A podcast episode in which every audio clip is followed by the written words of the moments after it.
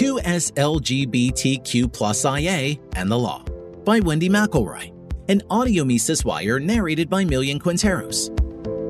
The acronym 2SLGBTQ plus IA stands for Two Spirit, Lesbian, Gay, Bisexual, Transgender, Queer, Questioning, Intersex, Androgynous, and Asexual. The 2SLGBTQ plus IA community is often described as seeking rights and equality for its members. What fair minded person could object? Increasingly, however, the community appears to want privileges and equity as well. These goals are diametrically opposed. Rights such as freedom of speech are universal and cannot properly be denied to anyone. Privileges such as affirmative action are special advantages extended to certain classes of people. They can be given and taken away, usually by government. Equality means the law treats everyone in the same manner with no regard to their status. Equity, as the political term is used now, means the law views some people as disadvantaged and treats them preferentially as a matter of social justice. Factions within the 2SLGBTQ plus IA movement are becoming more aggressive in demanding privileges and labeling anyone who objects as a hater. In doing so, the movement risks losing the dynamic that allowed it to grow in the first place the goodwill of fair minded people. This risk is especially high when the demands for privilege involve children or physical violence. Consider some of the Pride Month parades that occurred in June. Fox News reported Seattle Pride's parade sparked backlash over the inclusion of a fleet of nude male cyclists whose genitalia was on full display to attendees, including families with children. The Washington Times referred to another incident in the Seattle parade in which naked adult men cooled off in a public water fountain near young children. Videos of both were confirmed as true by fact checking site Snopes. Nevertheless, the progressive Congresswoman Pramila Jayapal and other prominent Democrats marched in the event, including Seattle Mayor Bruce Harrell. The marching officials seemed determinedly silent on these events, even though they threatened the hard won equal rights that gays and lesbians fought for in the 70s and 80s. The acclaimed journalist Glenn Greenwald explained this danger during an interview. The gay and lesbian movement was an important part of my life. It enabled me to be legally married, and it was something I supported for a long time. The linchpin of it was not only something I believe, but most Americans ended up believing. There was a cultural consensus, based on the principle that adults have the right to live their lives in whatever way will bring them the most self actualization, and a healthy, decent society facilitates this freedom. If you look at polling done in 2015, most Americans favored same sex marriage, even young conservatives.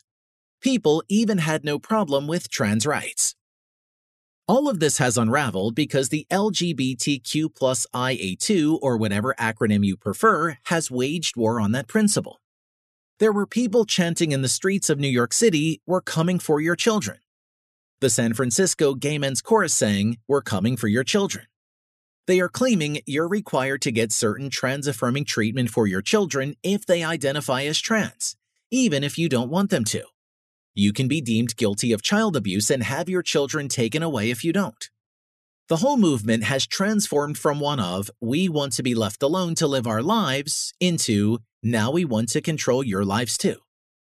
We want to control the way they, your children, think and influence the way they grow up. This was once a marginalized community. It didn't have much power. It needed to hide. It was genuinely persecuted. Now it has every institution of power on its side, and it has become a bullying movement. The idea that we are going out into the streets publicly in front of your kids, be fully naked, desexualize that nudity, and you can't do anything about it, is the mentality of a government that believes. They are now sort of the majority and they have the power, and they are using it in ways that are very self destructive. He is correct about the trans movements trying to usurp parental rights. Consider California's Senate Bill 107, sometimes called the Gender Affirming Care Bill. California invites minors and their families to come to the state for transition treatment if their home state restricts the practice. If the change of residence violates custody orders, the non custodial parent need only request gender affirming care for a minor to receive sanctuary rather than jail time. Nothing could reverse sympathy for 2S LGBTQ plus IA faster than this. Except perhaps open violence. Walgreen uses the term bullying movement in a literal manner. For example, a disillusioned ex trans activist showed up at the New York City parade with a sign reading, Stop Female Erasure. She was physically mobbed and abused. Such tactics are a death knell for the positive developments that emerged from the original gay and lesbian movements. The trans narrative is ramping up. Perhaps the authorities and mainstream media see trans power as declining, which would diminish their own power. The trans agenda is being imposed on the most trivial behavior, such as using the wrong pronoun, as well as the most heinous act, such as the murder of children. Here are just a few cases of trans violence among many that happened in less than one week in 2023. March 27th, Nashville, Tennessee. Aiden Hale, who self identified as transgender, fired 152 rounds within Covenant School, killing three staff members and three students. The Trans Resistance Network issued a sympathetic statement saying, Hate has consequences, and identifying Hale as a second and more complex tragedy of the shooting, because he felt he had no other effective way to be seen than to lash out by taking the life of others, and by consequence himself. Most media coverage downplayed the murdered children to dwell upon the victimhood of Hale authorities have refused to release the many journals and documents found in Hale's home, claiming they were inflammatory. March 29th, Richmond, Virginia. Two transgender activists were arrested for violently disrupting a pro life event at Virginia Commonwealth University. According to Students for Life of America, SFLA, the event was shut down, materials and equipment were damaged and stolen, and multiple SFLA staff and students were assaulted with emergency medical services called to the scene. March 31st, Colorado Springs, Colorado.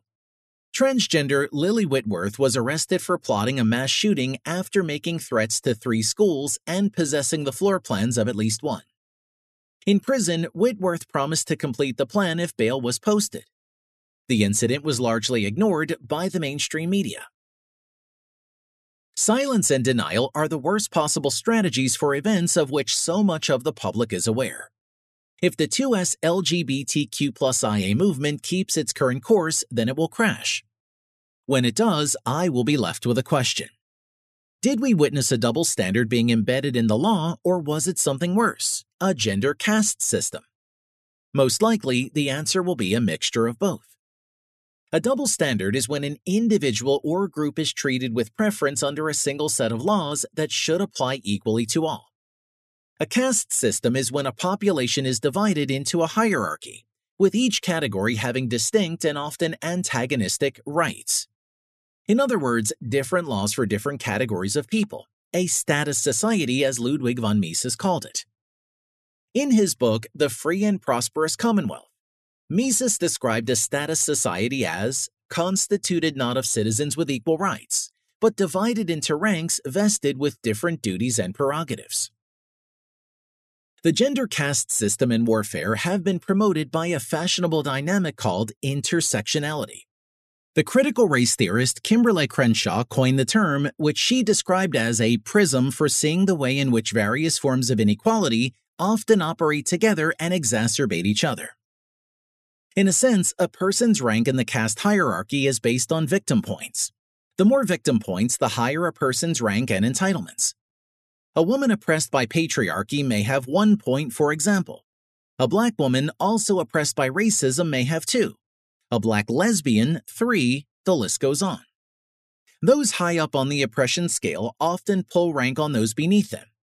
For example, black feminists can tell white feminists to shut up in meetings because their white status makes their voices secondary. Currently, the transgendered seem to be at the apex of this hierarchy. Heterosexual white males are at the bottom. An open caste system, rather than a hidden one based on money, for example, makes a travesty of deep rooted American traditions. Nevertheless, the trans agenda has achieved real legal successes and that is because the average person has deep compassion for victims. But compassion is running thin. And when compassion means harming children, when tolerance means empathizing with the murderers of children, then it is time to withdraw this compassion and demand justice instead a single justice for all. For more content like this, visit Mises.org.